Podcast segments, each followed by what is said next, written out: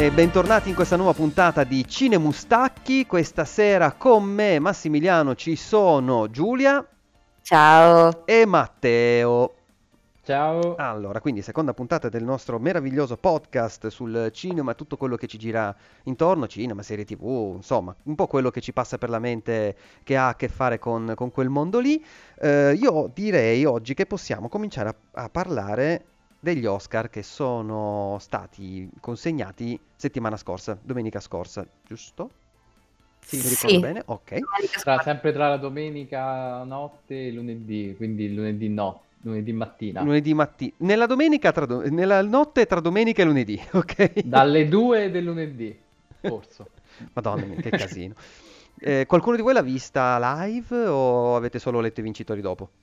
Non ho più l'età per queste cose. Eh, esatto, cioè siamo vecchi ormai troppo, guardiamo a posteriori. Va bene, e allora andiamo a vedere un attimino. Allora, Però non siamo i soli che non l'hanno vista, eh, Max. Cioè, da quello che ho letto, è stata forse l'edizione meno vista in TV. Sì. Cioè, non, non meno vista, ma comunque ha avuto un brutto crollo di, di ascolti. Mancava proprio il glamour. eh, In qualche modo fare, come dicevamo, una cerimonia come gli Oscar in tempi Mhm. di pandemia può comportare anche questo, cioè un calo proprio di interesse. Dato che poi i cinema sono stati chiusi quasi tutto l'anno. Ah, ma c'erano gli Oscar. La gente non, non se li è filati molti. Se, se mi sono filati negli Stati Uniti, che è un po' il loro Sanremo, diciamo veramente. Ma secondo te so. è dovuto anche dal cambio di, mh, di- di format che hanno fatto quest'anno? Il fatto che non era a Los Angeles ma a New York in Central Session invece che al solito Kodak, Kodak Theater o, o robe del genere? O, o è proprio semplicemente che non c'era interesse quest'anno per gli Oscar? Vai Giulia, dillo Vai. tu. E non c'era interesse per gli Oscar perché con eh, l'uscita frammentata di film sulle varie piattaforme, eh, sul fatto che comunque non tutti sono riusciti a vederli, ehm, i film sono stati disponibili, mh, Nomadland è uscito disponibile oggi, quindi cioè, anche per chi ha servizi streaming li ha visti tardi, per cui è mancata un po' quella coralità dell'andiamo a vedere al cinema il film dell'Oscar, proprio, secondo me. Mhm. Matte? Sì, a- ah, no, anche secondo me, al di là di- dell'Italia e dei mercati europei, cioè anche in America, è quello che dicevamo noi, eh, nonostante magari i film fossero disponibili in streaming, eh, mancato l'interesse di noi stessi, non li abbiamo ancora visti tutti, quindi un po' c'è questo e un po' c'è pure un calo di... Cioè, non, non lo faccio una questione di location, la faccio proprio una questione di interesse, mancava proprio, proprio l'interesse, tant'è che, cioè, sì, dire lo streaming è il futuro, però ecco qua, i film non vanno al cinema, i film non... Gli Oscar perdono un po' di, di smalto, Mm. un po' di, di- di- un po' di calo di interesse c'è stato, però non sono mancate le polemiche, quello, quello no. Adesso, adesso ci arriviamo al, al volo. Eh, vabbè, vo- stavo guardando un attimo alla veloce l'elenco dei vincitori, miglior film eh, Nomadland, ma questo insomma ce l'aspettavano un pochino, un pochino tutti. Salto attore protagonista perché faccio come loro, no, lo tengo alla fine per, per dare un pochino di suspense. Eh, miglior attrice protagonista Frances McDormand, sempre per Nomadland, e regia Chloe Zhao per Nomadland. Insomma, Nomadland ha fatto un po' incetta quest'anno. E... Molto importante il premio eh, alla miglior Sì. regia e a Nomadland perché comunque è la seconda donna, se non erro, a vincere Sì, l'Oscar sì, per la miglior solo- regia. È solo la seconda donna, infatti. in Ah, quasi 90 100 anni di, di 93 Oscar, anni di Oscar, sì. 93 anni. E mi sa che anche la prima donna, eh, comunque mh, eh, non americana, o, eh, Sì? lei, lei di, di, di, di- di dov'è? Mi sa asiatica, ma non mi ricordo dove. Comunque la prima donna non americana a vincere il miglior film, eh, storia degli Oscar. Cioè, abbastanza... Cioè, il segno di un cambiamento abbastanza epocale eh, che è andato evolvendosi dal 2016 a oggi, ecco. Eh sì, Eh già... sì, anche Vai, oh, vai, scusa. vai Giulia, vai. perché considerando anche la situazione politica che c'è adesso, che c'è una tensione crescente, c'è un quieto vivere non stabilito fra Cina e Stati Uniti, è una sorpresa che abbiano dato una impronta così netta come dire sì, ok, diamo l'Oscar a una, a una persona asiatica, a una persona cinese nella Cinese. fattispecie. Sì. Eh, Viene quindi definita la, la prima donna di colore ad aver vinto il miglior film. io purtroppo associando sempre il termine di colore a persone di colore afroamericane prettamente, non, non associo una persona asiatica orientale al termine di colore, però effettivamente è corretto in italiano dire Eh sì, è la prima donna di colore a vincere l'Oscar al miglior film, Cioè, questa è la, la- la- la definizione precisa. Però io mi trovo in difficoltà proprio co- per un concetto proprio purtroppo culturale che ti- non, non sì, ti sì, è un, viene. è- è un problema nostro italiano. Noi quando Sì, intendiamo di colore non intendiamo, cioè tiriamo fuori tutta l'Asia fondamentalmente, ma in realtà anche loro sono persone di colore, eh, se vogliamo vederla, se vogliamo vederla in questa, in questa maniera. Eh, altre cose che possono essere un pochino eh, di, di- di spicco. ehm, ecco, il migli- vabbè, miglior film d'animazione, Soul, ma ci avremmo scommesso tutti quanti tutto quello che avevamo. Miglior colonna sonora con due nomination all'attivo nella stessa edizione, Trent Reznor e Atticus Ross e con John Baptiste per Soul. Questo mi è piaciuto molto come Sì, premio, anche a me. meritatissimo. Un po' perché sono, tra virgolette, affezionato a John Baptiste, perché seguo tanto lo Stephen Colbert, lo- il late show di Stephen Colbert, e John Baptiste è il resident del- dell'orchestrina.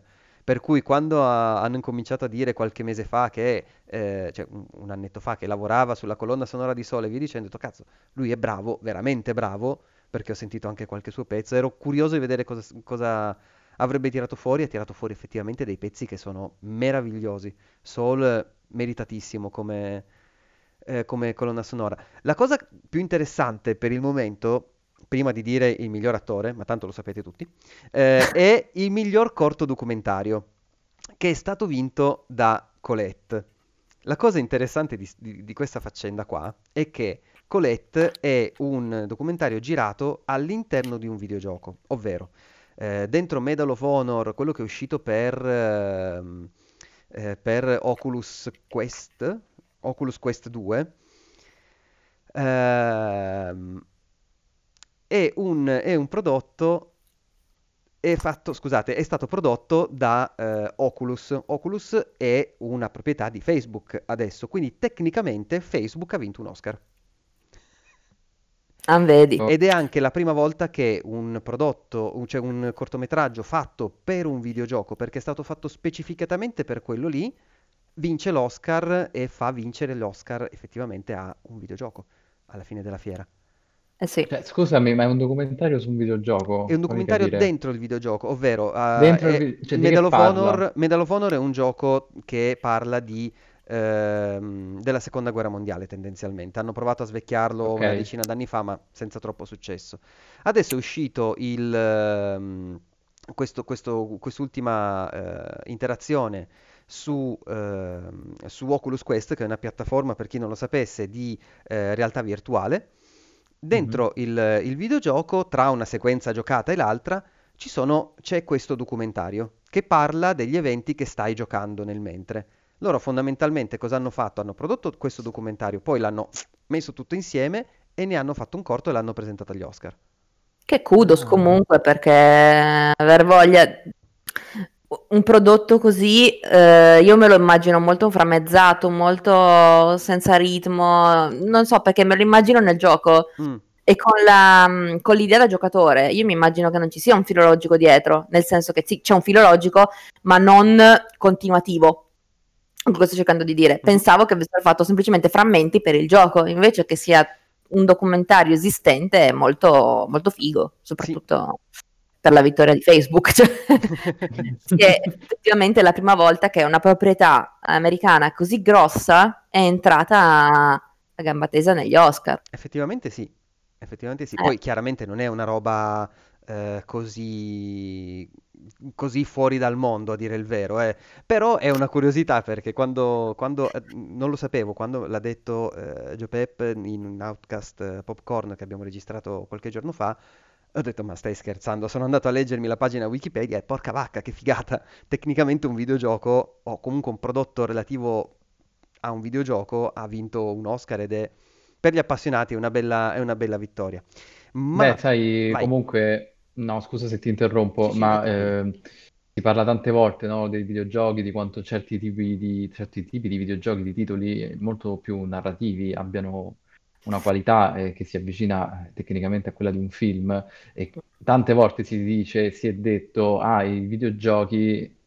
eh, sono maturi i tempi per cui il videogioco andrà a sostituire magari anche il film, cioè l'interazione tra lo spettatore diretta che si mette nei panni di un personaggio e in qualche modo vive il film. Eh, cioè è interessante questa cosa, io non lo sapevo questa cosa dell'Oscar, comunque ha un prodotto tecnicamente pensato e confezionato per un videogioco, cioè secondo me è un importante segnale eh, di, di dove di dove si sta andando da qui ai prossimi anni. Siamo ancora, cioè, non c'è ancora la forma mentis per, per unire film e videogioco, però quante volte si è detto ah, questo videogioco eh, veramente è un film? Penso tutti prima hanno sì. giocato un titolo del genere, cioè, da, da, sì. soprattutto i titoli tipo Uncharted, eh, queste cose qua. Non lo so, è interessante Max questa cosa, il fatto che loro abbiano preso un, un comunque una cosa pensata per un videogioco, rimontata, riassemblata e come cavolo l'hanno candidato non, non l'ho capito, cioè, addirittura ha vinto, cioè, un bel, cioè, un bel iter, capito? Molto interessante Sì, secondo me. ma infatti sono curiosissimo di vederlo, se devo essere, se devo essere sincero. Hai, hai presente quando su YouTube ti vedi i riassunti dei videogiochi in cui montano solo, soprattutto quelli narrativi, in cui montano solo i filmati, magari tolgono le sequenze gameplay e ti viene fuori il film? Cioè, mi viene in mente una roba del genere. Quanto può, ehm, quanto può intervenire magari qualcuno per far sì che ne so, che un titolo un videogioco venga eh, rimontato, tolte le sequenze gaming o comunque eh, rigirate, tenendo magari delle sequenze principali d'azione, rimontate come se fosse un film, magari ti aggiungono pure qualcosa per tappare magari i buchi che mancano tra una sequenza e l'altra, e viene fuori un film d'animazione e prendolo candido agli Oscar. Non lo so, mi... No, no, è un, è un, roba mi, è- mi è sta un facendo... documentario, è un documentario su una persona vera, fat- cioè girata di persona. Adesso non so se sono riuscito a mettere il documentario vero e proprio sul- sullo stream, spero di no, spero di aver beccato un qualcosa di, Di sì. eh, di- di rela- di- relativo, però dovrebbe essere questo, da quello che ho capito. Che quindi, come vedi, eh, racconta quella storia, quindi magari eh, il il videogioco, mentre lei racconta quello che le è successo, va a prendere quel momento del, del racconto e te lo fa giocare e poi torna al documentario. Potrebbe essere, non lo so, non l'ho giocato, non ho Oculus, quindi È vedremo. su, è su qualche piattaforma? eh, Si può vedere in Italia? In Eh, ancora non ho, non mi sembra di averlo visto da qualche parte, ma io ho veramente il sospetto che sì, sì, è questo qua. perché Opla. questo dura 25 minuti come, eh, come film, come video su YouTube e comunque metto poi il link. Ah, ma sta proprio su YouTube? Sì, Wow. No, ma tra l'altro devo fare una- un appunto sul... Io guardo sostanzialmente la televisione solo il telegiornale, Oh. quindi puntualmente io sono solo fissata su quello e sto notando che a partire dagli Oscar, ma da un bel po' di tempo a questa parte, il servizio sul videogioco come prodotto di intrattenimento sostituibile al film lo fanno tantissimo. Io ho Sì. notato, adesso stanno girando il film di Uncharted o in pre-produzione o, o in lavorazione, non mi ricordo. Mi sa proprio che è, è lavorazione quasi terminata. Mm-mm. Eh, e hanno fatto tanto questo parallelismo fra il videogioco e il film che ne esce fuori. Poi, vabbè, i telegiornali fanno dei servizi un po' spazzatura sui videogiochi, nel senso non, eh, non- non parlano del videogioco mentre fanno il servizio sul videogioco, il che è una cosa che mi meraviglia sempre. Però c'è proprio tanto questo sentore che il videogioco stia diventando il nuovo media di intrattenimento, soprattutto durante la pandemia, perché è un'evasione più forte del film, nel senso il film ti coinvolge, ti rende partecipe, ma non come il videogioco. Mm. E quindi quest'idea del, ehm, del media privilegiato per veicolare storie, secondo me, non è tanto, tanto lontana dall'avverarsi, comunque. Beh, Netflix ci sta provando, eh. Da Eh sì. diversi- da diverso tempo fa le cose interattive, eh, non sempre riuscitissime, però io invece in quel, in quel caso lo rigetto, cioè io se, se vedo che è un film eh, o una puntata o una serie, mi viene in mente, ho- abbiamo visto di recente il film di Kimmy Schmidt, interattivo. Unbreakable Kimmy Schmidt e la serie di Netflix hanno fatto il film, lo speciale lungo, interattivo, Kimmy vs. il Reverendo. Eh, carino, però nel momento in cui tu mi chiedi la scelta, io mi scoccio. Cioè, se sto... Il videogioco non è solo un'attività passiva, eh, richiede un- una tua azione, un tuo coinvolgimento. Mentre io, non lo so, forse è un problema mio da spettatore, mi metto a vedere il film e voglio totalmente non, non voglio essere coinvolto, cioè coinvolto emotivamente, ma non coinvolto nell'azione. Quindi non mi puoi dire scegli se prendere la pillola rossa o la pillola blu, come se, se, cioè, se stessi a vedere Matrix interattivo.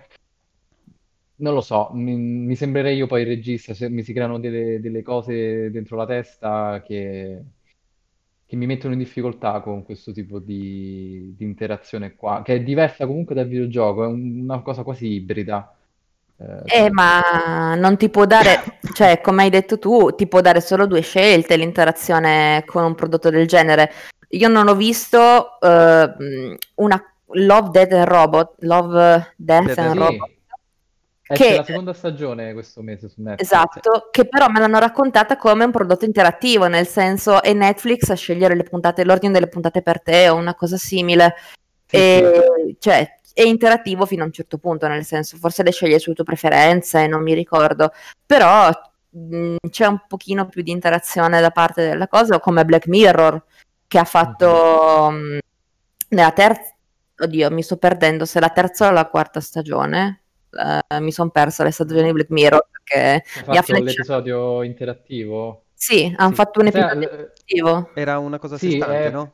sì, sì, una cosa a sé stante, uno speciale proprio. Cioè, è esente da, da stagione, quindi ti ricordavi bene. Mm. Eh, ecco, e eh, mh, va da sé che le scelte non possono essere tante, comunque, non quanto quelle di un videogioco, comunque, eh, perché rimane, appunto, come hai detto tu, il videogioco un prodotto più attivo, il film, un prodotto, il film, la serie, è un prodotto un po' più passivo. Vero. Eh, quindi, mh, non so, secondo me la cosa dei film interattivi può funzionare o non funzionare. Comunque sta molto allo spettatore.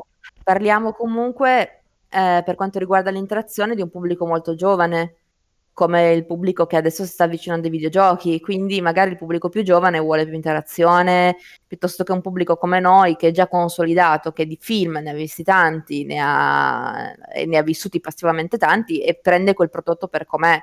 Non so come siano le nuove generazioni adesso con l'approccio ai videogiochi, perché ti dirò, io comunque sia continuo a vedere gente, tra virgolette, della nostra età giocare titoli un po' più impegnativi Mhm. Mm. e che non siano un Fortnite, che con gli eventi comunque eh, sta lanciando un'interazione fra gli utenti pazzesca. Mhm. E quindi non, mm, non so, non so proprio come si evolve. Da questo punto di vista non so neanche come si evolverà il futuro del cinema, perché se effettivamente diventerà più interattivo, però per chi? Cioè, Io non credo che diventerà più interattivo il cinema in questo, in questo senso, cioè non una interattività diretta, quindi scelgo delle cose durante il film, anche perché parliamoci molto chiaro, Bandersnatch molto carino, quello di Kimmy Schmidt molto carino, però io Dragon Lair l'ho giocato beh, 30 anni fa, grosso modo, Mhm. ed è la stessa identica Esatto. cosa. Eh, non è né più né meno, è proprio una storia a bivi, oppure è appunto una storia a bivi, è, è come le, ehm, le avventure di Lupo Solitario e quant'altro, col vantaggio che c'è del, del film. Io vedo il videogioco, è un discorso tanto lungo, tanto complesso, perché il videogioco eh, ha dei momenti cinematografici, ma di per sé non è un media cinematografico, anzi dovrebbe smarcarsi un po' da quell'affare lì. E quando ci prova a smarcarsi un pochino, vengono fuori i titoli davvero eh, innovativi, davvero ehm, memorabili sotto tanti punti di vista. Eh, il primo che mi viene in mente è Portal o il primo Half-Life. Il primo Half-Life ti racconta una storia, ma non spezza mai l'incanto che tu sei Gordon Freeman. Per cui, per quanto Mhm. Gordon non parli, sia un protagonista muto e quant'altro, ehm, non esistono i filmati in Half-Life. Tu sei sempre una parte attiva durante, durante la spiegazione dei, eh, de- de- della storia e via dicendo. Tu volendo te ne puoi prendere e andare in un'altra stanza mentre quelli continuano a parlare, ah no, i Combine stanno facendo questo, fanno facendo quell'altro. Per cui è, è quella la potenza del videogioco. Tu raccontami pure la tua storia, ma io faccio quello che voglio, fondamentalmente. Eh, non lo so, non- questa, questa mm, unione è ora che i videogiochi se ne smarchino un pochino. Sì. No, e io noto che tanto stanno rubando, ci stanno un po' con- mh, guardando a vicenda il cinema e i videogiochi. Eh, tan- tanto videogioco a volte eh, offre al cinema spunti e la stessa cosa il cinema li offre ai videogiochi, quindi in qualche modo stanno interagendo sempre di più. È vero quello che, mh, che dice Giulia sul fatto del...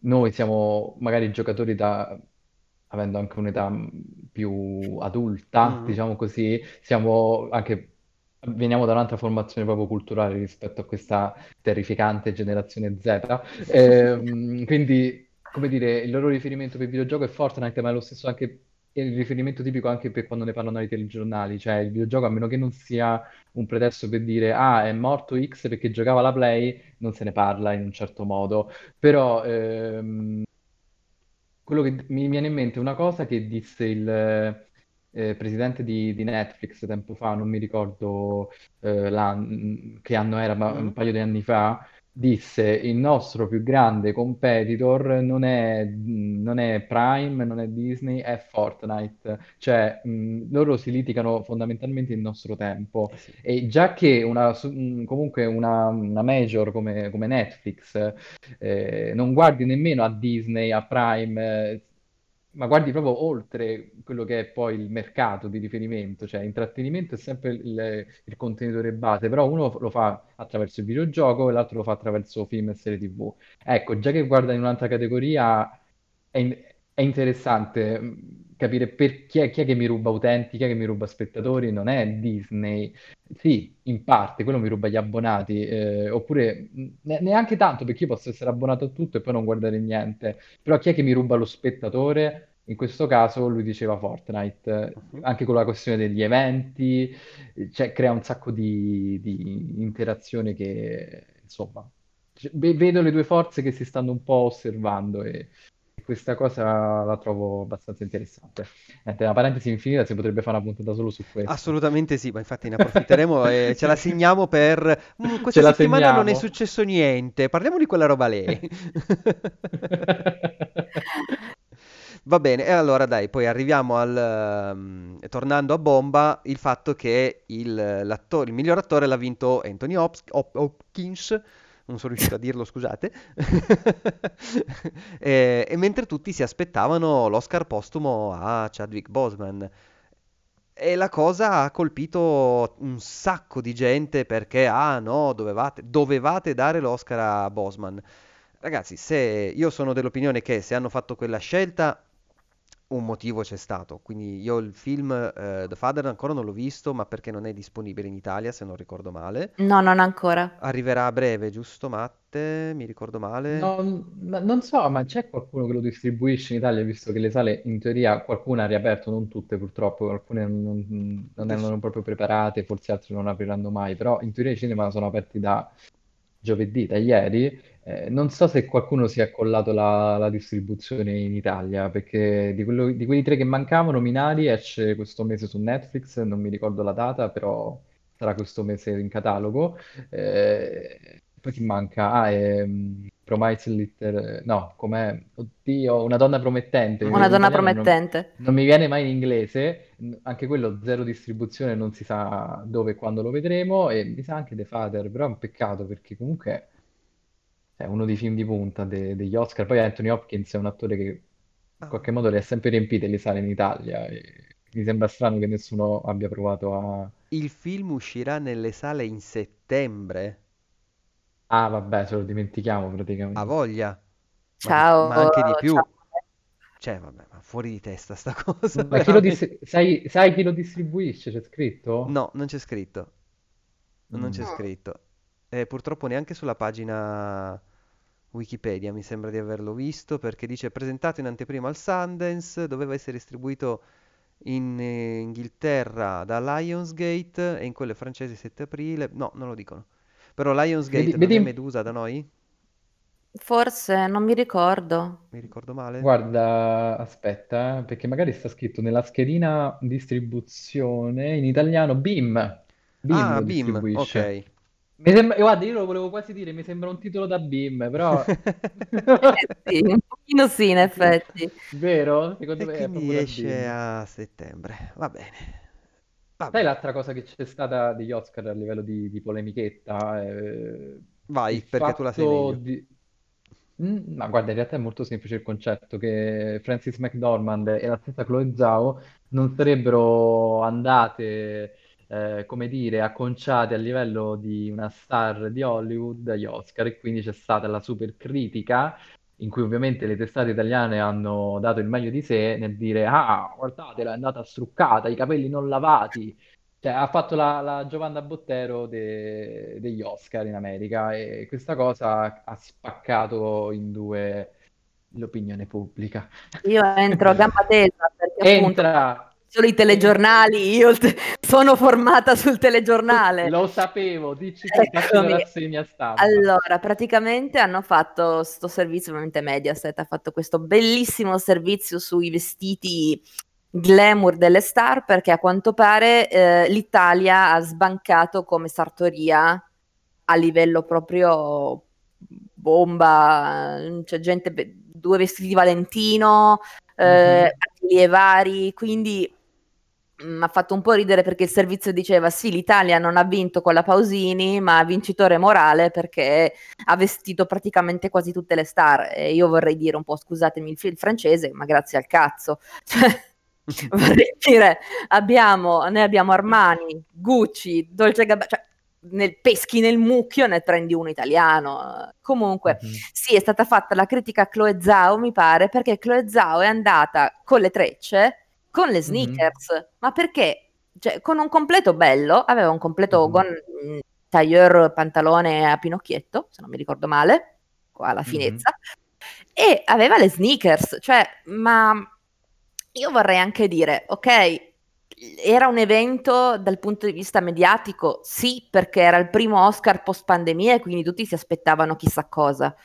Però anche lì è ora un po' di sdoganare, secondo me, sta faccenda vestiario, glamour, eccetera. Se qualcuno Nomadland, a quanto ho capito dalle recensioni, è un film geniale e Chloe Zhao è una regista geniale, perdonatemi di nuovo il francese, ma che cazzo te frega di come va vestita? Cioè, Eh, Applausi. io ma ho poi... questa quest'idea tale per cui eh, c'è- siamo in un mondo che grida all'emancipazione, grida al femminismo, grida a un sacco di ragionevolissime cose, però poi si sta a fare la, pole- la polemica su delle scarpe.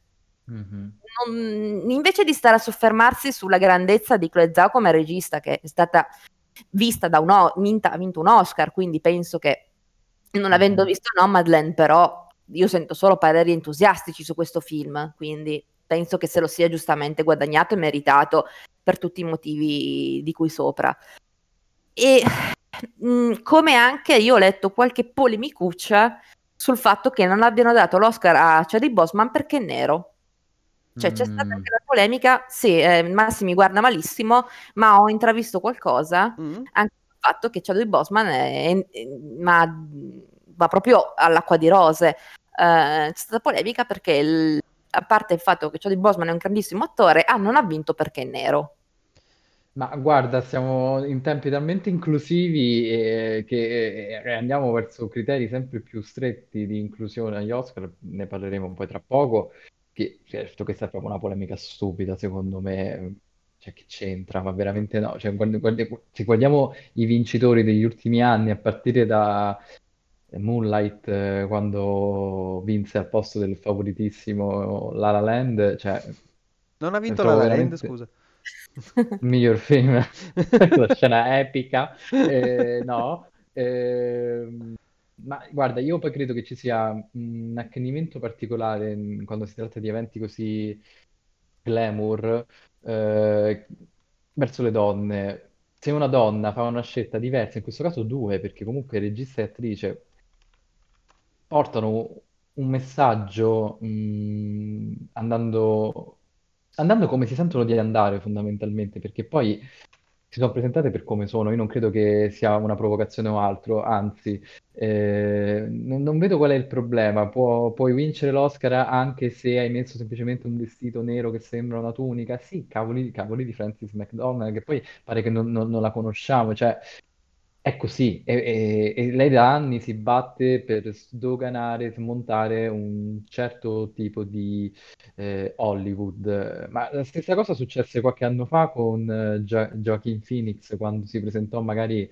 non mi ricordo che era Golden Globe o se sempre Oscar, mh, comunque non adatto agli standard di un palco importante.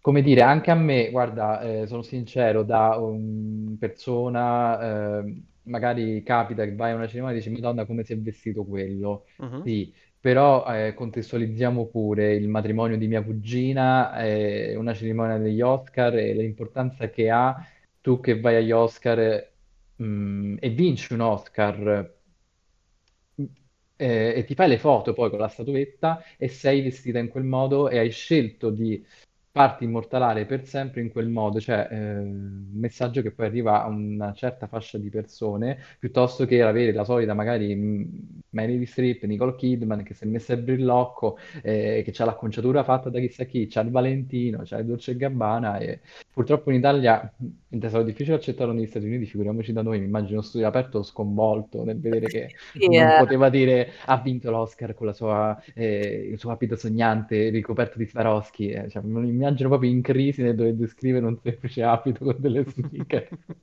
sì, sono andati fuori di testa. Ma sai cos'è la cosa? È che io vengo a pensare a un altro film in gara che vorrei vedere sa- un sacco, che è Una donna promettente. Ora, il Mhm. messaggio che veicola una donna promettente è molto forte, è molto, mi viene da dire femminista, ma secondo me Mhm. sbaglio il termine perché è proprio un messaggio umano. Mhm. Eh, e poi eh, veramente, cioè, vai a fare il plauso a un film che fotografa benissimo una, una situazione femminile, un disagio femminile, un- tutto quello che vuoi, e poi veramente vai a fare le punte a quella che si è messa le sneakers. Cioè, ma perché? Cioè, no. Ho, ho una domanda perché è una cosa che mi è un attimo sfuggita. Da dove è partita questa polemichetta? È partita dallo Star System perché qualcuno ha detto, eh, guardate, questa persona brutta che, che si veste con le scarpe da ginnastica e non viene con gli abiti da 600.000 dollari? Eh, Oppure è partita da tutto quello che ci sta intorno, quindi tutti i siti di news eh, e quant'altro? E secondo me è partita dai siti di news, più che altro, non dallo Star System, E- perché comunque mm, io faccio un eh, esempio sempre di moda. Le scarpe da ginnastica, se mhm. so di Balenciaga, ti costano comunque un fottio di soldi, quindi cioè, non è... secondo me non è venuta dallo Star System, è venuta dai... secondo me poi, non, non so. Ma Matt? sai, Max, è facile capire. Io ora non ci metto la mano sul fuoco, però evento glamour, mm, riviste di moda, eh, vari Elle, Vogue, eh, ah, eh, poi oltretutto non sei una candidata che ha fatto, oppure la moglie di che ha fatto il red carpet, il vestito è brutto e, e sai la solita top 5 dei vestiti più fighi, top di quelli flop. Cioè qui c'è stata proprio, ci sono state due che hanno vinto l'Oscar presentandosi e scegliendo di presentarsi in un certo modo. È inevitabile, cioè ne va proprio di tutto ciò che mh, compone quel castello Mhm. eh, dei vari, sì, dei vari magazine di, di alta moda.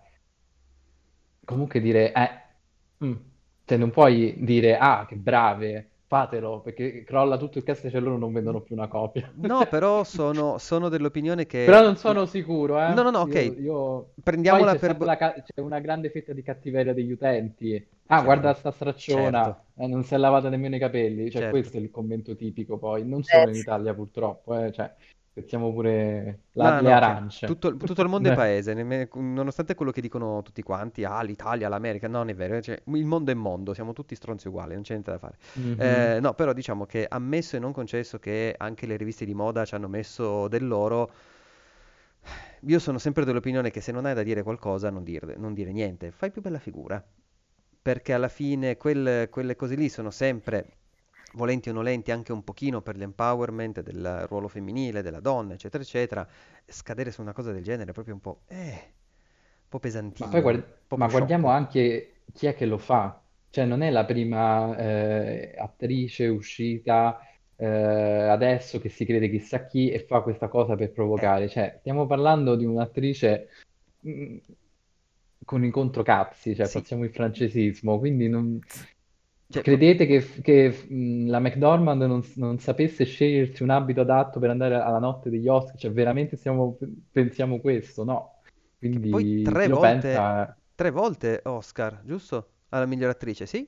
Sì, ormai sta dietro le chiappe sempre di Marilyn, eh, cioè, stanno là, pro- pro- Glenn Close purtroppo non ce la fa, eh. No, no, Eh sono no. a- anni e anni che cerca di vincere, ma no- non ce la ma secondo me ormai ci ha detto, ma sapete che c'è andatevene a quel paese, vaffanculo.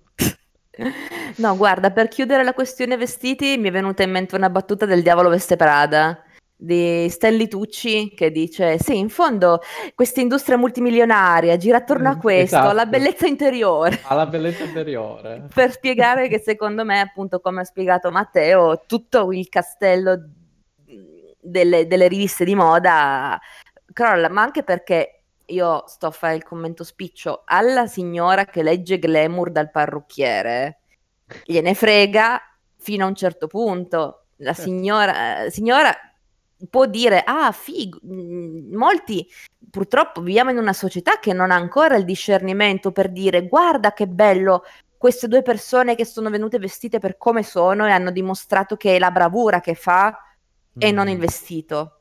Cioè, purtroppo, io, io lo dico da donna, mi dispiace, ma viviamo in una società ancora fortemente discriminante da questo punto di vista, dove si inneggia modelli di body positive dicano ah che figata, qua e là, eh, però il ritocco Photoshop te lo faccio lo stesso.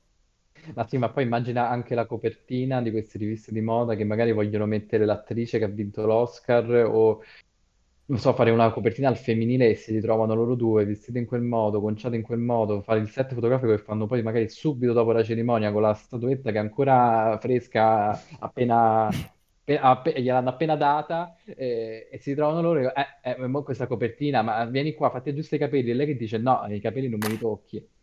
Pa- c'è panico ne- a- a- al Palazzo Vogue, che cacchio, che cacchio fanno? Esatto, Quindi è, esatto. è anche quello. e- io comunque le trovo super coraggiose, cioè io, io non riuscirei mai a fare una cosa del genere. No, no, ma infatti Cioè, a io... dire io adesso sono nominato agli Oscar, vado agli Oscar e ci vado vestito in pigiama. Vado. Ma proprio non ce la farei perché ho questa, eh, come dire, impronta culturale per cui dico, no, subito a scegliere lo smoking più figo. Però, quanto può essere stupido lo stesso tipo di ragionamento? Cioè, ok, io mo per una sera vado a spendere 3.000 dollari per mettermi l'abito tot. Alla fine sono eh, comunque delle- dei comportamenti assurdi che... Sì, Non lo so, io l'ho trovati coraggiosissimi perché io non, non sarei stato mai in grado di farlo. Sarei stato assolutamente. il, il solito attore con lo smoking eh, a pinguino. Rido perché, tra l'altro, mi viene da pensare adesso a questo mondo che gira attorno a internet, alle conferenze in cui si, si vede solo qua. Io vorrei sapere quanti alla mia proclamazione di laurea erano in giacca, cravatta e mutande. Ragazzi, Cioè, ma io per, C- per Cine Mustacchi ho messo una camicia, cioè, ma pensate che se mi invitano agli Oscar, che cacchio mi metto? Ma, cioè, io, io Madonna, co- con il Valentino. sporca, mi sono messo una camicia, quindi potete capire quanto mi, mi agita questa cosa. Eh, Quindi sì, la bellezza interiore... Va bene. Va Allora, bene. io direi che sugli Oscar abbiamo detto tutto Eh quello che no, avevamo da dire. Cosa? non abbiamo detto la cosa più figa, che Anthony Hopkins non si aspettava di vincere Mm? e ha ritirato il premio in Galles, però ha fatto un discorso bellissimo, che a me è piaciuto veramente da matti, Mhm. dove anche ha cercato di quietare un po' i fan di Chadwick Boseman, perché ha detto Chadwick Boseman è comunque un grande attore, si è sperticato in lodi, che purtroppo ci è stato portato via troppo presto. E a me è piaciuta molto questa, questa cosa di Hopkins, perché poteva non dirlo. Cioè, poteva dire, vabbè, eh, io ho vinto, non me l'aspettavo, grazie, fine. Invece ha voluto proprio premiare Chadwick Boseman riconoscendone la statura come attore, quindi questo fa secondo me anche grande un attore come persona. E, e, per cui sono un po' dispiaciuta che non abbia vinto Gary Oldman, ma perché io ho una crush tremenda su Gary Oldman, ho visto Mank e mi sono innamorata, però sono contentissima che abbia vinto Hopkins. Però comunque. dai, eh, alla fine Gary Oldman ha vinto da poco, eh. Mi sembra che aveva vinto per l'ora più buia Mi sembra di sì. l'Oscar, Sì. quindi dai, ci possiamo accontentare. Volevo dire una cosa su Laura Pausini. Vai. Ha cantato sul tetto, non- non- io ho visto dei pezzi, però so che ha cantato sul tetto del... Le esibizioni canore le hanno fatte all'aperto sul tetto del, Mhm. del- di dove facevano gli Oscar e a quanto pare era molto più sciolta lì, cioè molto più a suo agio lì che a Sanremo quando ha cantato la stessa canzone. Quindi questa cosa è stata fatta notare da tanti amici. Cosa, f- cosa fa il parco dell'Ariston se, se ti spaventa di più C'è? Amadeus che rompe le balle. Secondo me è solo perché c'è Amadeus là dietro che ti guarda da dietro col suo naso immenso, un cagnesco. Ah, non sforare, ah, non andare via come buco. Cosa c'è in quel teatro di Genova che, che spaventa così tanto? Cioè, la Pausini è andata lì cantato, rilassatissima, cioè comunque sul tetto, al freddo, boh, vabbè. No, magari si era fatta una Chiusa canna grossa. parentesi. Magari si era fatta una Può canna essere. grossa così che in America eh, alza- all'Ariston è un pochino più tiratini, non si può mica fare sta roba qua. Eh Eh, no, ma è che Sanremo proprio c'ha un'aura. Allora, se ti criticano a New York eh, per i vestiti, cioè tu immagina Sanremo, cioè io non mi presenterei a Sanremo vestita a cazzo di cane neanche per errore, cioè io per assurdo, più che alla notte degli Oscar, a Sanremo non mi presenterei mai fuori luogo, perché Sanremo io ho il terrore. Cioè, E con questo mettiamo una bella X sulle vacanze in Riviera Ligure. Va bene. Eh, sai che cosa possiamo dire, Max? Sì. Il nuovo regolamento Ecco, eh, degli Oscar, sì, ce ne hai accennato un sono... pochino fuori onda, cioè prima di, prima di me- di andare in Sì. onda. Non ho assolutamente idea, non ho seguito. Allora, la questione è questa.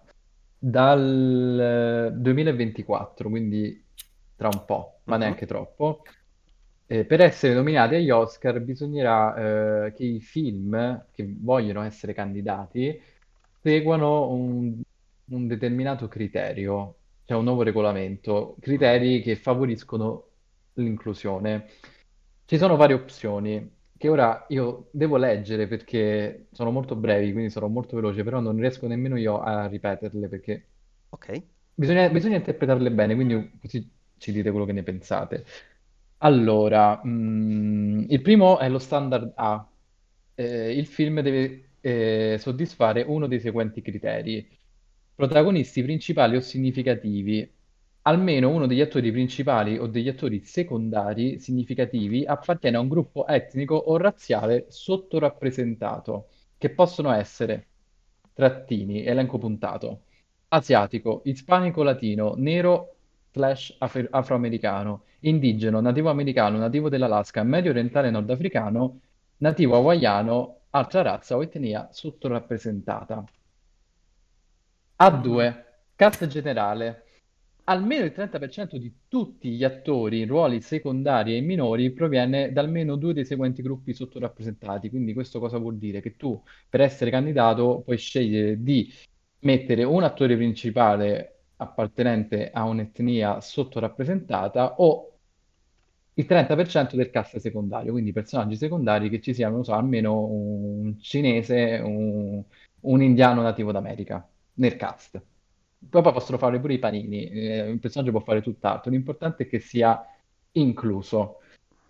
Oppure, sempre tra i personaggi secondari, il- donne, eh, gruppo razziale o etnico, quelli che abbiamo detto prima, personaggi LGBTQ+, o persone con disabilità cognitive o fisiche, non udenti o ipoudenti. Questa- queste sono le due opzioni. Poi c'è la terza, la trama principale o l'argomento del film. Il tema e la narrazione del film devono essere incentrati su un gruppo sottorappresentato, sempre donne, gruppo razziale o, etnico, LGBTQ+, persone con disabilità cognitive, eccetera. Poi c'è lo standard B che riguarda invece la troupe e qui già si apre un po' di più, nel senso si va nella leadership creativa, nel, nel comparto tecnico, che devono sempre però includere almeno un, un certo tipo di membri, ora non ve li sto a leggere perché poi è lunghissimo, ma lo trovate facilmente online, sempre mh, una certa parte di gruppi razziali sottorappresentati, o, o donne, o l- persone LGBTQ+. Cioè, si va verso questa direzione qua, eh, che, che va sia in- devono avere ehm, dei ruoli chiave, quindi non può essere ah, il, il, Il porta- lo paninaro. Il paninaro che Ecco. è, che- che- che è nero, no, devono avere dei ruoli chiave all'interno del film, quindi potrebbe essere, che ne so, il regista, montaggio, colonna sonora, penso queste cose qua. Mm. E- cioè, È, è complesso, è talmente complesso che ci vorrebbe una puntata pure questa a sé, Mm. ma eh, per far capire dove, dove stiamo andando, cioè gli Oscar cambieranno e per essere candidati dovranno seguire, cioè dovranno, il film non potrà essere candidato semplicemente perché è oggettivamente bello al di là di quello che- di cui tratta o al di là degli attori. No, dovrà seguire almeno di quest- una di queste opzioni, ce ne sono anche altre, che però tanto vertono sempre sulla stessa cosa, cioè l'inclusione. Quanto è giusto, quanto è corretto, quanto è sbagliato, quanto già sta accadendo questo, anche questi recenti premi che sono stati assegnati. È una questione molto complessa. Allora, è una questione incredibilmente complessa. Mm, se posso dire, quello sulla trama mi sembra un criterio veramente sciocco. È Ma questo è solo, è uno, però metti che tu hai fatto il film che parla, non so, metti Moonlight, no? Mm, Eh, afroamericano, omosessuale. ok, hai Cioè, già, già vinto. c'è le carte in regola. sì, poi la troupe può essere tutta bianca, Perfetto. però, Però te posso fare un esempio, già... ti faccio un esempio cretino. Sì, Schindler's List non ah, sarebbe incluso. E no, sarebbe incluso perché No. parla di una minoranza non rappresentata. no, no, sì, è vero. No, Cioè, no, sì, anch'io stavo pensando, anch'io stavo pensando, un film sui nazisti non sarebbe incluso per dire, Ecco, perché, ecco, così no. eh, Ma infatti questi criteri, secondo me, eh, rischiano di diventare più esclusivi che inclusivi. Ma assolutamente poi sì. cambia tutto o non cambia niente? Cioè, alla fine, se ci mettiamo a pensare, di- dovremmo fare una selezione dei film che, che hanno vinto magari il miglior film e pensare, ok, questo proprio sarebbe escluso, secondo il nuovo- i nuovi criteri. Guarda, senza Forse andare... Shakespeare in Love, che sarebbe stato meglio. Eh, porca, porca vacca, guarda, guarda come me ne stanno buttando totalmente perché c'è eh, Dunkirk che non ha vinto però è stato nominato. Eh, Dunkirk sarebbe fuori, Sì, palesemente. Mm. Eh, Bohemian Rhap- no, Bohemian Rhapsody no, non sa- sarebbe no, dentro per, Bohemian per- Rhapsody, eh sì, tematica ragioni. LGBTQ+, sì. Me- Ah, Mad, sarà tipo, t'ho fregato. Mad Max Fury Road. Ah, vabbè, ma Ben Mm, Max Fury c'è, no, c'è il Road, personaggio femminile, Charlize eh, Theron. Il caso Spotlight che ha vinto nel 2016. Eh, porca è lì. vacca, cioè... Sì, tagli, tagli fuori una grandissima fetta di film o biografici, ma banalmente un film su Anna Bolena. Il film su Anna Bolena, Eh, personaggio, certo. eh no, personaggio femminile, vero? Un No, film è su. Enrico VIII. Enrico Oddio, VIII. viene fuori un gioco divertentissimo Ma, comunque. no, ma un facciamolo! gioco da tavolo. Organizziamoci! È bellissimo! un gioco, gioco da tavolo, escludi il film che non potrebbe più vincere l'Oscar. Il discorso Eh, del re diventa mi viene da complicato. dire, però lì cosa si può essere... No, eh, no, è Forse può inclu- inclusivo, è inclusivo perché c'è il, lo la psicoterapeuta, disabilità. eh, sì, un po', e poi c'è il terapeuta che è, è no, è mm, australiano. E c'è comunque una tematica razziale, razziale fra virgolette, nel senso che non, non è boh, non lo razza so, vera e propria, ma è una questione culturale. non lo so, da- Secondo me, a Ma vederli... sai, la cosa, la cosa può diventare interessante perché noi pensiamo mo solo alla trama, però se tu eh, poi fai la trama, eh, fai quello che vuoi, tipo il film su Anna Bolena, eh, però hai una troupe che include minoranze che magari io non so, Mm, non, non ho le statistiche davanti, non so eh, quanto siano escluse determinate eh, categorie etniche nella, re- nella realizzazione di un film. Però già, già che tu hai, hai la troupe o, o- o altro composta in quel modo, allora sei candidabile. Quindi alla fine, effettivamente, ora nessuno può conoscere l'etnia di, tu- di tutte- di tutti i lavoratori dietro a un film. mm. Ma aspetta, Cioè, basta e quello che soltanto... mi chiedo è, sta veramente cambiando qualcosa o alla fine gira che ti gira, opzione B, opzione C e res- resta tutto uguale? N- Una cosa non ho capita, basta uno di questi tre standard per, eh, per Uno, sì, rientrare? sì, Basta sono uno? varie opzioni, sì, Allora non sì. cambia assolutamente una ceppa Secondo me non perché cambia niente. assolutamente niente. Non avevo capito questa cosa, pensavo che almeno sai due, to, per No, no, rientrare. sono, va- sono varie opzioni, ne basta uno. Basta che tu ti attieni a uno di questi, che ci sta appunto la trama. E allora saranno eh, quasi per forza sempre sulla questione della crew, quindi non il Guarda, gli- cast vero e proprio, ma eh, de- de- del- de tutta la gente che gli lavora intorno, perché metti caso il film più sfigato avrà 100 persone che ci lavorano sopra. Fai un Sì, attimo di selezione in più, ma anche lì, se vuoi fare la selezione in più, perché vuoi fare un film che vuoi, conco- vuoi che concorra agli Oscar e tutto quanto, è la, la- come si dice, la lawsuit, eh, oh mamma mia, la causa per discriminazione te la buttano subito dietro, perché tu stai facendo discriminazione per la crew, per le assunzioni, secondo me non è troppo geniale questa faccenda qua.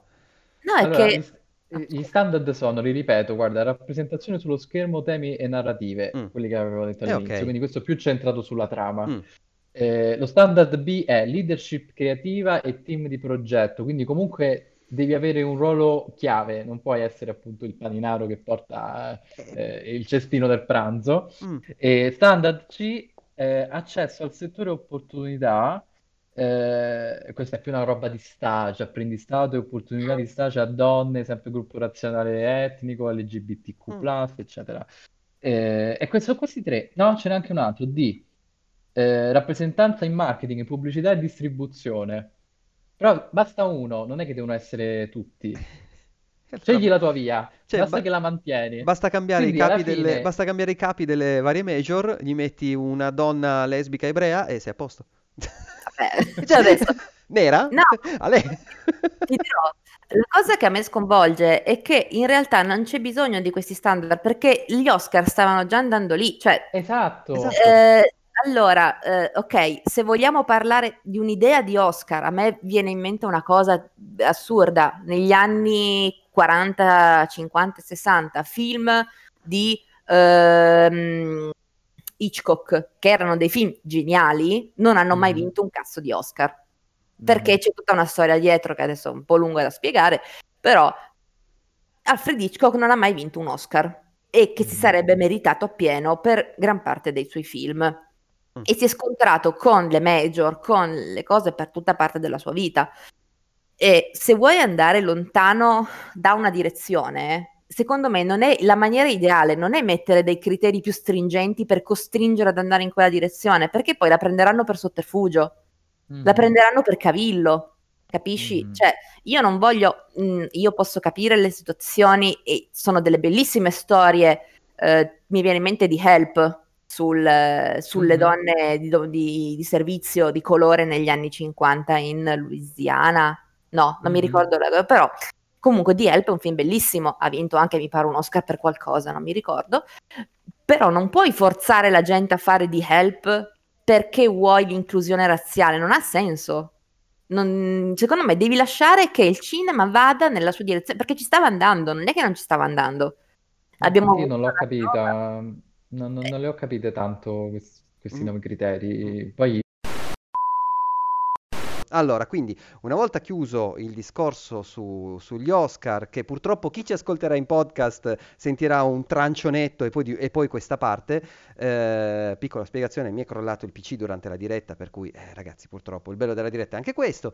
Ehm, passiamo all'ultimo argomento di oggi, che è la Justice League di, ehm, di Joss Whedon, che è tornata alla ribalta ehm, per un gesto incomprensibile, veramente incomprensibile di Warner Bros. Ovvero, hanno, stanno, stanno pubblicizzando l'uscita in 4K dei loro film eh, e fin qua tutto va bene.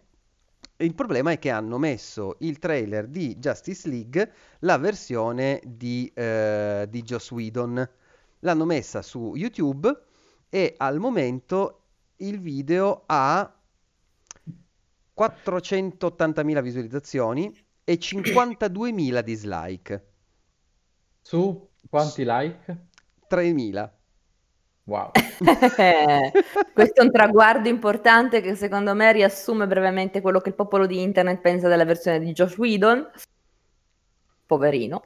Poverino. Eh, Allora, come dire, è, è- è una mossa che non ho capito. Cioè, neanche un mese, cioè poco, poco più di un mese dopo che hai fatto uscire quello che eh, era l'obiettivo del movimento Release the Snyder Cut, quindi l'hai pompato, hai fatto uscire la versione a colori, l'hai eh, eh, fatto uscire la versione in bianco e nero, eh, mamma mia quanto è bello, la versione in quattro terzi, tutta fighissima, una roba bella perché a me è piaciuto, non è un film capolavoro dell'universo, però è un bel film e poi ti spari sto gesto qua.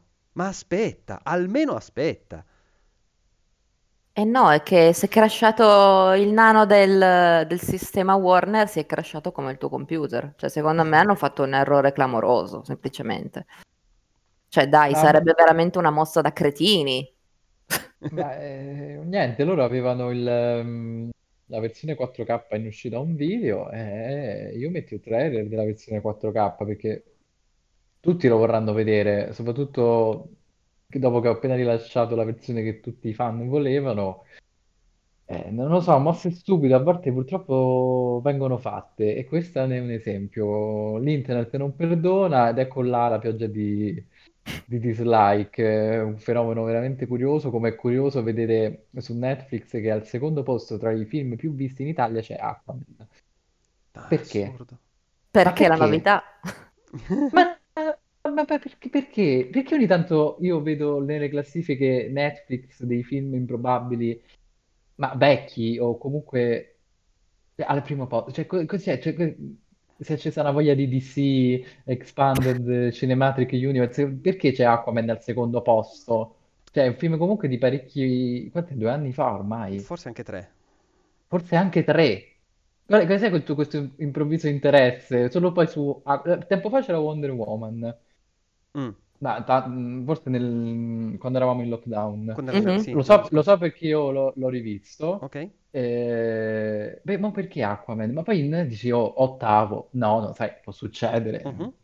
Al secondo è tanto su Eh beh, Netflix in però, Italia. però non mi, non mi stupisce perché la, mm, la- la- la botta mediatica che ha dato eh, la release, buonanotte, la pubblicazione Sì, della, della- della Snyder Cut ehm, ha pompato tanto anche i vecchi film della- di, di quel filone lì. E visto che nella Snyder Cut c'è Aquaman, che comunque ha il suo bel ruoletto importante, il primo supereroe che viene presentato nel film e tutto quanto, secondo me la curiosità l'ha fatta da padrone e ha fatto vincere, ha- vincere il secondo posto.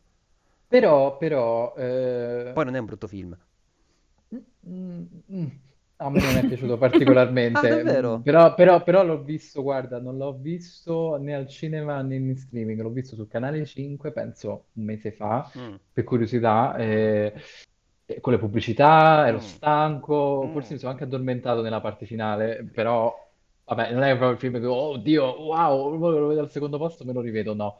Ehm, però quello che dici tu ha senso, ma è passato già anche, cioè l'hype verso la Justice League mo di, di, di Zack Snyder c'è stato, Mhm. cioè eh, ha fatto così e adesso fa così. Perché mo c'è Aquaman al secondo posto? Qualcuno me lo I spiega. pettorali di Jason Momoa. C'è questa improvvisa voglia di Jason Momoa che sì, io posso anche capire perché qualcuno di tanto prende la voglia di Jason Momoa, però per- per- per- per- perché proprio, perché proprio Aquaman così al secondo? Non è una novità, cioè io, io sono delle cose che non capisco, quindi a volte penso addirittura che sia il mio Netflix a essersi Rotto rotto, irrimediabilmente. si è rotto Netflix, dico perché quindi eh, cioè, la domanda qual è è... la classifica attuale adesso? Eh, sto Non so andando a guardare in questo momento, però non faccio niente su... su, su... Al primo Aspetta, posto guarda. Tenebre e Ossa. Al secondo posto Ah, Sexify, Tenebre e Ossa. che Mm. non so Ah, non cosa c'è più al secondo, No, quindi no, no. almeno, ok. Al terzo L'apparenza delle cose, al quarto, al quarto, sì, al quarto Aquaman e al quinto Zero. Ah, ah. Ah, Zero è la serie quella italiana? Quella sì, italiana che tutti dicono che vale esattamente quanto il suo titolo. Ah. E poi Vabbè, al io quando ho sesto visto che posto... lui ha il potere dell'invisibilità mi viene in mente il ragazzo invisibile. Eh, e poi al sesto posto Estraneo a bordo che consiglio. Ho qualche dubbio, qualche riserva, con qualche riserva, però è un bel film, non è, non è brutto. Ma secondo me Aquaman al quarto posto la, la spiegazione è la pigrizia, nel senso, gente che magari non l'ha visto ha detto, "Toh, guarda, c'è Aquaman, me lo guardo. Cioè, Sì, devo so. dire che io pos- posso dire di essere un uomo medio su, su Netflix perché guardo le grosse produzioni, i, i supereroi penso di averli visti quasi tutti qua man mano che venivano messi e tolti e per qualche giorno il eh, bannerone quando aprivi Netflix, quando aprivo Netflix era proprio È arrivato Aquaman, vuoi vedere Aquaman? Mi arrivavano le notifiche sul cellulare, abbiamo messo Aquaman, lo vuoi Aquaman? Cioè, per 3-4 giorni di fila, per cui non mi stupisce così tanto. È, è quello che hanno spinto. È evidentemente il film su cui hanno buttato un po' di soldi e il Mhm. film ehm, che vogliono spingere un po' di più per far vedere che guardate funziona anche da noi. Però la cosa che mi viene da perpli- perplessa è, hanno un film che è stato mm, candidato agli Oscar, hanno, hanno due film che sono stati candidati agli Oscar, hanno Mank e Ma Rainey's Black Sì. Bottom. Che senso Mhm. ha pompare Aquaman? Cioè, c'hai due film che sono stati candidati agli Oscar, pompa quelli. Non sbigliettano nemmeno in streaming, secondo me. Eh, vale, vale sempre lo stesso concetto, cioè il blockbusterone, ti assicuro che qualcuno se lo vede e sta lì su Netflix, mentre tu gli proponi Mank, vedono il bia- già che vedono il bianco e nero, o eh, eh, no, aspetta, mi- cioè, sono stanco, mi stai troppo. Poi vedono di che parla, e come dicevi tu, se poi non sai, non hai visto Quarto Potere, non conosci la storia, eh no, già non capisco, quindi chiudo. Allora cosa fa Netflix? Dice, vabbè, senti, sai che c'è? Ti metto il bannerone su Aquaman, così tu almeno mi resti sulla piattaforma. Eh, cioè, io non, non lo so ora quali sono, però mi sa che comunque sta- è stato per un po' nella classifica dei più visti. Sì, forse al decimo però, perché non... Almeno al decimo. cioè, c'è arrivato. Tutte le visualizzazioni mie, dico, tutte le volte che lo guardavo, eh, hanno fatto alzare la classifica. Stavo andando un po' giù nella seconda metà degli anni 10 di, ehm, de- de- dei nominati al miglior film e eh, quando è stato che hanno vinto con, hanno vinto con Roma, giusto? Mi ricordo bene. Roma? Mm, Non, non miglior film. Non miglior film, però era candidato. Mm, sì, Ah, quello ok. di, quello di Quaron. Sì, sì. Ah, sì, sì, adesso ho Sì, presente nel qual è. 2019, No, due anni fa, è stato candidato, no, ma no, aveva... Ah, lo- già, è vero, aveva vinto Green Book. ah, Chissà è come mai, cioè chissà come mai.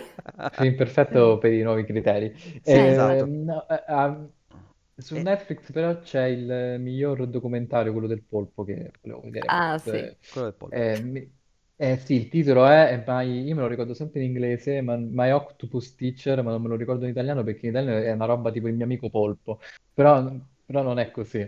Eh, sta su Netflix, quindi vedetelo se potete, eh, perché secondo me è carino. Non l'ho visto, ma lo vedrò. Mi ha preso già tantissimo il trailer, mi ha preso tantissimo la storia. Comunque ha vinto l'Oscar al miglior documentario.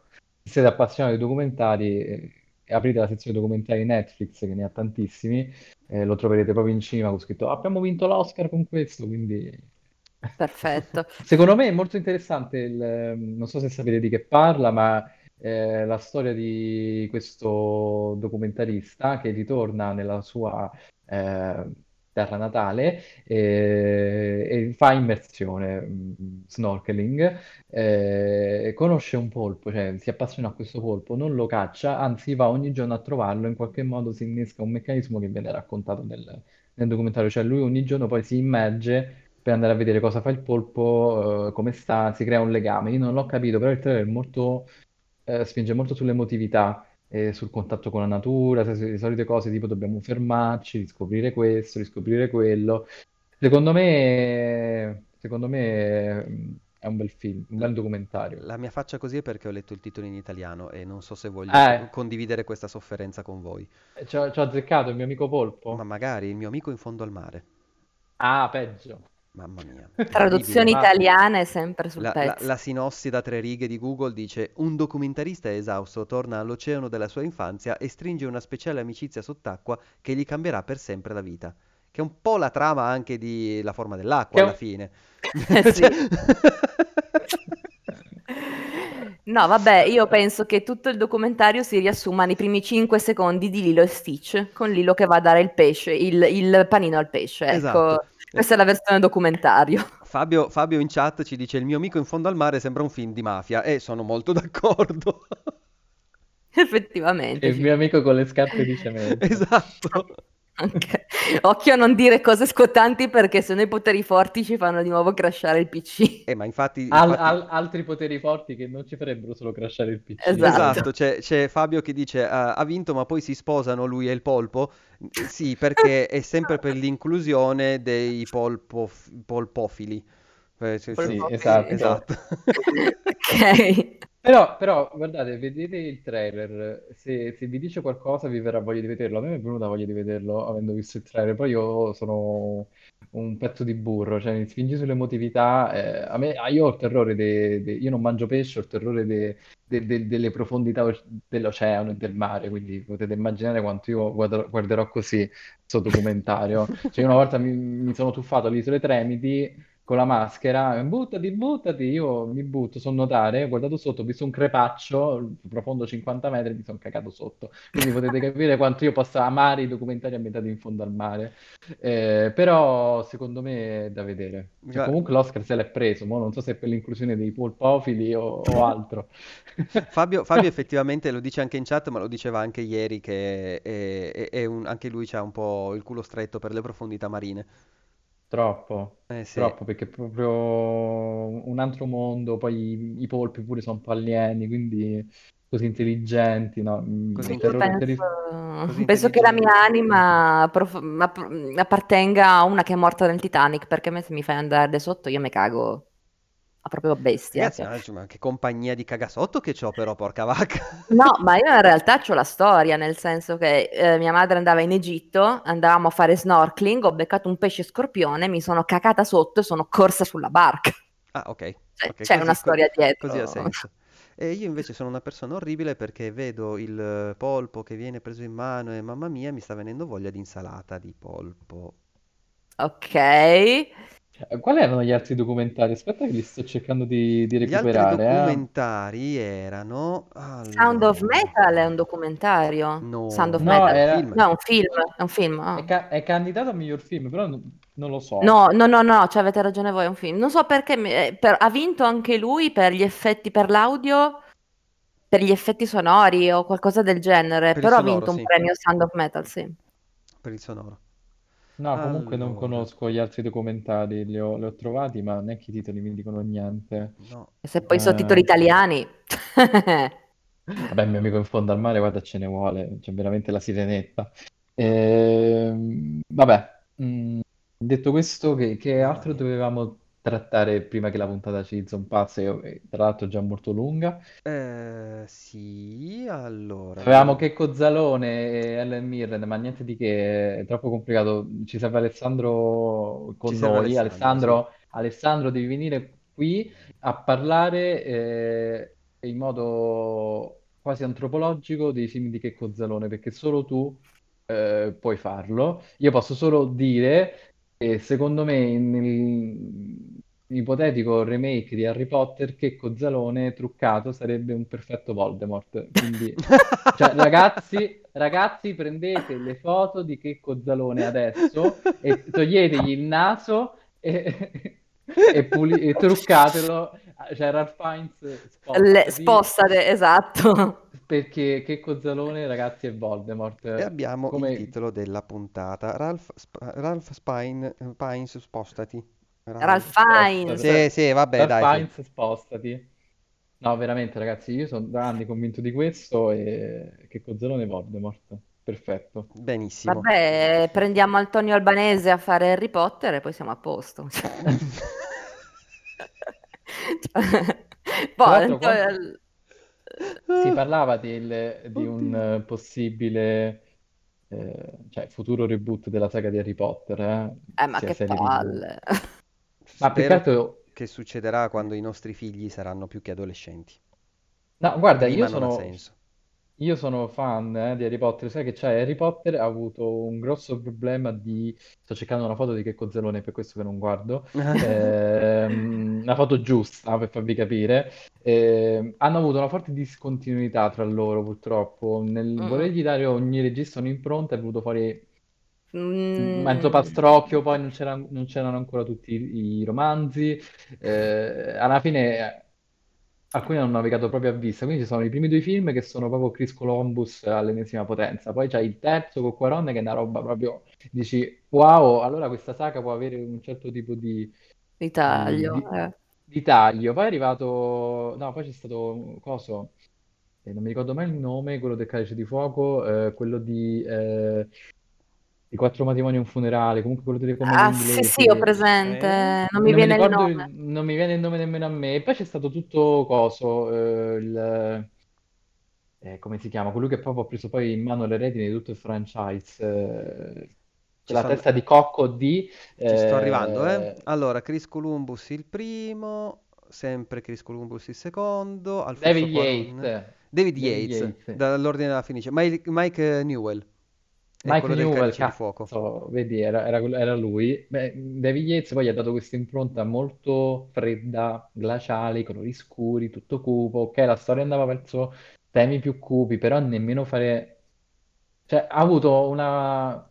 un'evoluzione così schizofrenica il franchise di Harry Potter, però ha avuto un, un grande parterre di attori che da una parte dici, ok, eh, servirebbe un reboot, magari anche sotto forma di serie TV, per dargli un'identità. Però hai eh, tutto quel cast eh, che comunque ha interpretato in un certo modo, comunque signori e signori de- della recitazione inglese, Eh, da Maggie sì. Smith a Rickman, che dici, vabbè, ma non serve. Però quando li rivedi, in effetti dici, Madonna. Cioè, guarda, io invece per la schizofrenia di Harry Potter ce l'ho per le colonne sonore, perché partiamo da forse un John Williams, Sì, sì, sì, no, proprio partiamo proprio da John Patrick Williams. Doyle, a non mi ricordo più chi, ma un altro nom- nome, Patrick Doyle mi pare abbia fatto il quarto e il quinto, John Williams ha fatto il primo, e st- colonne sonore schizofreniche che si inseguono, ma non... cioè Sì, no. poi c'è c'è anche The Spalt, eh, Mm. verso gli ultimi, cioè proprio... E poi un The Spalt che non sembra nemmeno lui, perché lui fa tutte quelle robe... Sì, lui fa la forma eh, dell'acqua che è una roba spettacolare e poi senti The Poi Splash. senti, senti gli ultimi due eh, Harry Potter e dici, ma è lui? Cioè, io mi ricordo delle colonne sonore pure un po' anonime, tolti due o tre brani, zero, cioè qu- quanto potrebbe fare uno come lui, o non era proprio ispirato dai film, boh, l'hanno messo lì così. Quello pure è un altro elemento che, boh, quindi, vabbè, ora non so come siamo arrivati a parlare di- della saga di Harry Di Harry Potter, ma... Potter. Potete, potete eh, parlarne solo voi. Io di Harry Potter ho visto il primo, E l'ultimo. ah, il secondo e mhm. l'ultimo. Wow, ti manca proprio tutto, manca quello di Quaron, hai visto? Nope. Oh, facciamo maratona. È uno dei migliori, eh? ah, ah, certo, facciamo maratona. Io noto fan di Harry Potter. Cioè, scusami, tu in lockdown non hai fatto la maratona di Harry Potter su Italia 1, come mezza Italia, cioè si viveva solo per quello, No? Co- comprese le pubblicità, cioè eh, eh, la maratona Harry Potter su Italia 1 è uno degli eventi più importanti per, il- per l'Auditel Mediaset. Sì, che già è schizofrenica la serie di film. Poi ci metti in mezzo pure la pubblicità e proprio poi non capisci più niente. Lo so, io guarda, eh, Harry Potter, poi, poi diciamo che possiamo chiudere la puntata. Eh, Harry Sì, Potter ho visto il primo più volte perché i- era Natale, i genitori, "Ah, andiamo al cinema a vedere Harry Potter. Vabbè, se volete. E la fidanzata all'epoca, andiamo al cinema a vedere Harry Potter. Io lì cedetti perché le avevo fatto un ricatto. Sì, sì, io vengo a Max, vedere hai Harry detto Potter. fidanzata, eri già troppo grande per andare a vedere il primo Harry Potter. Quanti anni avevi? Eh, qui- 15? Eh Eh no, ma non eri in target proprio, proprio 14, il 15, una primo. roba del genere. Io ero, E io ero in prima elementare quando ho visto di il che anno Potter, è? quindi È ero... del 2001, quindi ne avevo No, in prima eh, elementare no, ero un quarto o quinto. 16. Io ero alle medie, ma... Ne avevo 16-17. Sì, ero grande. Eh, Eh sì, grazie che non hai avuto troppo grande. l'imprinting. Cioè, noi abbiamo avuto l'imprinting coi libri Eh, prima e poi coi film poi. eh sì, io ero proprio grande. I libri non, non li, ho- non li avevo seguiti, avevo- ero già andato su cose un pochino più adulte. Ma io, guarda, scherzi a parte, i film non, non mi fanno impazzire. Riconosco l'impatto mediatico, l'impatto che hanno avuto su eh, tutte le persone e via dicendo. Eh, Fabio mi dice, Max, tu ci portavi tuo figlio a vedere Harry Potter? Eh, s- sì, sì, ma per fare un figlio bisogna fare altre cose prima e non c'era l'occasione. E, mm, e, ehm, riconosco che hanno portato una generazione, e adesso mi sento un vecchio, ma proprio la nostra generazione a leggere di nuovo, però è vero, mm, vabbè, sì, per te no, per te Eh, no, io sono Giulia. l'eccezione. Tu sei l'eccezione, però è vero, tante della, della vostra generazione sono incominciato, eh, hanno incominciato a leggere libri, si sono, si sono appassionati alla lettura grazie a Harry Potter e questa è una cosa che ho Sì, sempre riconosciuto. D'altro canto, io proprio ero totalmente fuori target e quando sono andato a vedere l'ultimo con la- una nuova fidanzata all'epoca, eh, perché poverina non c'aveva nessuno con cui andarla a vedere, allora va bene, dai, ti accompagno, ho visto l'ultimo senza sapere niente, quindi non è che avevo visto parte 1 e parte 2, solo parte 2. E l'ho guardato e ho detto, ah, ok, da quanta roba che ha preso sto, sto, sto franchise, ma proprio tanta roba, eh, mamma mia. Vabbè, ma Harry Potter di per sé non è così, se vai a guardare le sfumature non è così originale come storia, ma adesso No, lo certo, leggiamo all'occhio di, io lo leggo dall'occhio di trentenne che ha letto un botto di roba prima certo. e ha visto un botto di roba prima, cioè io quan- prima di vedere Harry Potter il mio film preferito era La storia infinita e Willow, e Willow, e ho consumato la Willow, mamma cassetta, mia, e ho consumato la cassetta. Mi sa che Disney ora fa il sequel di Fa la Willow, se Sì, non. Non purtroppo mi sì. sbaglio. ricordo se è sequel o, o serie. Ma come si fa a fare un sequel o comunque un continuo di Willow? Che poi è pure No, ma non esiste infatti per me, cioè... Però c'è sempre eh. Warwick Davis. C'è sempre Warwick Davis. Eh, ma che gli fanno fa? Cioè, Eh, Willow so, col bastone no, non ormai, so, c'ha è... 70 anni. No, Warwick di che anno è Willow? Willow, no, guarda che non, c'ha- non è così vecchio, è Warwick Davis. Willow è degli anni 80, Sì, No, ma guarda che Willow è vecchio, eh. Degli anni 80 Ora non vorrei offenderti, Max, e ma è vecchio. di che anno sei tu? Io? Sì? 91. È Madonna vecchio mia, quanto me. ragazzi, ma perché, perché siete ancora in piedi a quest'ora? Siete piccoli. È dell'88. Oh, eh, Eh, beh, capisci che Harry Potter è uscito nel 97, io avevo 8 anni, quanto può essere diverso l'imprinting? Sì, ho capito, ma Warwick Davis ha 50 anni, raga. Che era anche in Harry Potter, tra l'altro. sì, Era era anche il maestro Potter di incantesimi. e- e- ed era anche, ed era anche nel Ritorno dello Jedi, che eh, era un piccolo, un piccolo bimbo che stava in braccio a Carrie Fisher. Sì, sì, aveva... Quanti anni aveva? Una dozzina. Una Eh dozzina, sì, era perché piccolino. dell'83 è uscito nell'83 il Ritorno dello Jedi, quindi girato almeno un annetto prima, aveva una dozzina d'anni.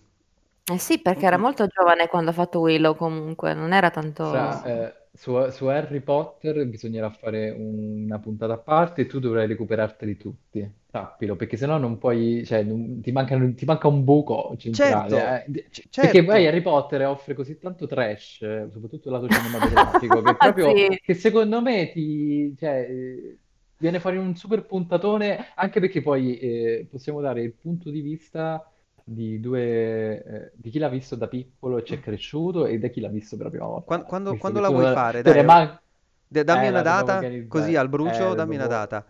è a brucio. il eh, 2000 mai. eh, no, do- non lo so, dobbiamo, dobbiamo, dobbiamo capire bene, magari becchiamo qualche ricorrenza quando è uscito l'ultimo, tipo so- si scoprirà Eh. che sono passati 30 anni e non lo sapevamo. No. Però, però, quando è uscito l'ultimo Harry Potter? Eh, Perché È sicuro nel d'estate. 2000 e eh, io stavo ancora con un ragazzo, era il 2011, Che 10. perché tutti si Cuccia. ricordano dei film di Harry Potter basandoli sui propri ex? Eh, ci sarà un Eh, cacchio di motivo, perché 2011, dieci anni fa, oh, no, 2011. dieci anni fa. Ah, ricorrenza. Eh, No, dai, ce, ce l'abbiamo, andiamo verso l'estate perché l'ultimo uscì d'estate, eh. sì, uscì gliel'aveva preso d'estate. la, la Warner scoprì che i film potevano, le sale si potevano riempire se ci metti il film giusto anche in estate. Sì, infatti. Ce Quindi, l'ho. che poi Fa- ri- faccio lo dai. stesso patto con voi che feci con la mia fidanzata all'epoca. Io ho paura. Facciamo la cosa di Harry Potter, ma poi se famo quella di Resident Evil. Eh, vabbè, dai, eh. Beh, Trash per trash.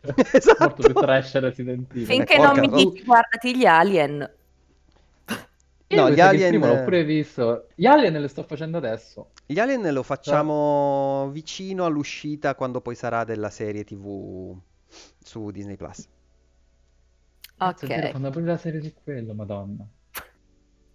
Io sto impazz- se- serio su qualsiasi cosa, forse meglio dei film, speriamo perché noi abbiamo rivisto da poco Covenant e abbiamo Mm. detto, Madonna, io l'avevo già visto al cinema, eh, Emanuele non l'aveva visto, quindi abbiamo visto, lui l'ha visto la prima volta, ha detto, Madonna, ma sono cretini, che cagate, voglio rivedermi vecchi, quindi abbiamo rivisto dal primo, il secondo, ora dobbiamo andare verso Alien, Alien, quello di Fincher, Mhm. e, e- rivederli tutti fino a, Aia. arrivando a Pro- Prometheus. Non so se Prometheus. includiamo pure gli Alien vs Predator, non, Ah, gli Alien vs Predator ancora. non fanno parte del canone, però vuoi davvero toglierti il gusto di vedere nel primo Raul, Raul Bova morire male? Ma sai che io il primo me lo ricordo di- molto divertente, mi sa Sì, che l'ho visto però solo una volta al cinema, molto più divertente di vedermi delle puttanate tipo quello di Covenant, che purtroppo bellissimi stilisticamente, ma io vedere gli scienziati che scendono e fanno cazzate è proprio una, una Sì, roba. no, Ho è visto vedere tremendo. allora Alien vs Predator. allora Non so, forma Mantis mia, mi vado a vedere due mostri che si menano. c'è Fabio in Ma c'è pure la chat, Rubova che muore? Eh, c'è Fabio in chat che sta facendo il furbino perché dice Prometheus bellissimo, tra l'altro Returnal, l'ultimo gioco che è uscito, cioè il gioco che è uscito oggi Eh, su PS5, uguale sì. Prometheus. Fabio, po' Ah. col furbo perché sugli speciali di Alien ci sei anche tu. Fabio, anche perché possiamo parlare pure del gioco, io oh, da mo' che voglio giocare quello là di eh, Alien Isolation. Alien, Isolation. Alien Isolation che Fabio mi ha detto terrificante, fa paurissimo. Io non amo tanto è in prima persona, vero? È in prima, sì. E io ho l'angoscia, mi trovo proprio in dif- in difficoltà, io ho sempre bisogno della terza persona, perché quando sto in prima Eh, batto Eh, contro le E cose, allora, non ve lo so e allora faremo Perché- questa cosa qua. Faremo questa cosa qua, ma ne parliamo, ne parliamo fuori onda. Va bene, ragazzi, io direi che con eh, un'ora e mezza, con l'interruzione in mezzo, eh, abbiamo detto tutto quello che c'era da dire per oggi. Eh, io vi saluto, vi ricordo che martedì eh, registriamo sempre qua live su Twitch il nuovo episodio del podcast Mustacchi dedicato ai videogiochi. Eh, quindi se volete venire a trovarci, sa- avrete tutti i link qua nella descrizione del podcast o di YouTube. Insomma, dove volete. Eh, per stasera da qui è tutto. Vi salutiamo e eh, vi- ci vediamo alla prossima live. Salutate, ciao ragazzi!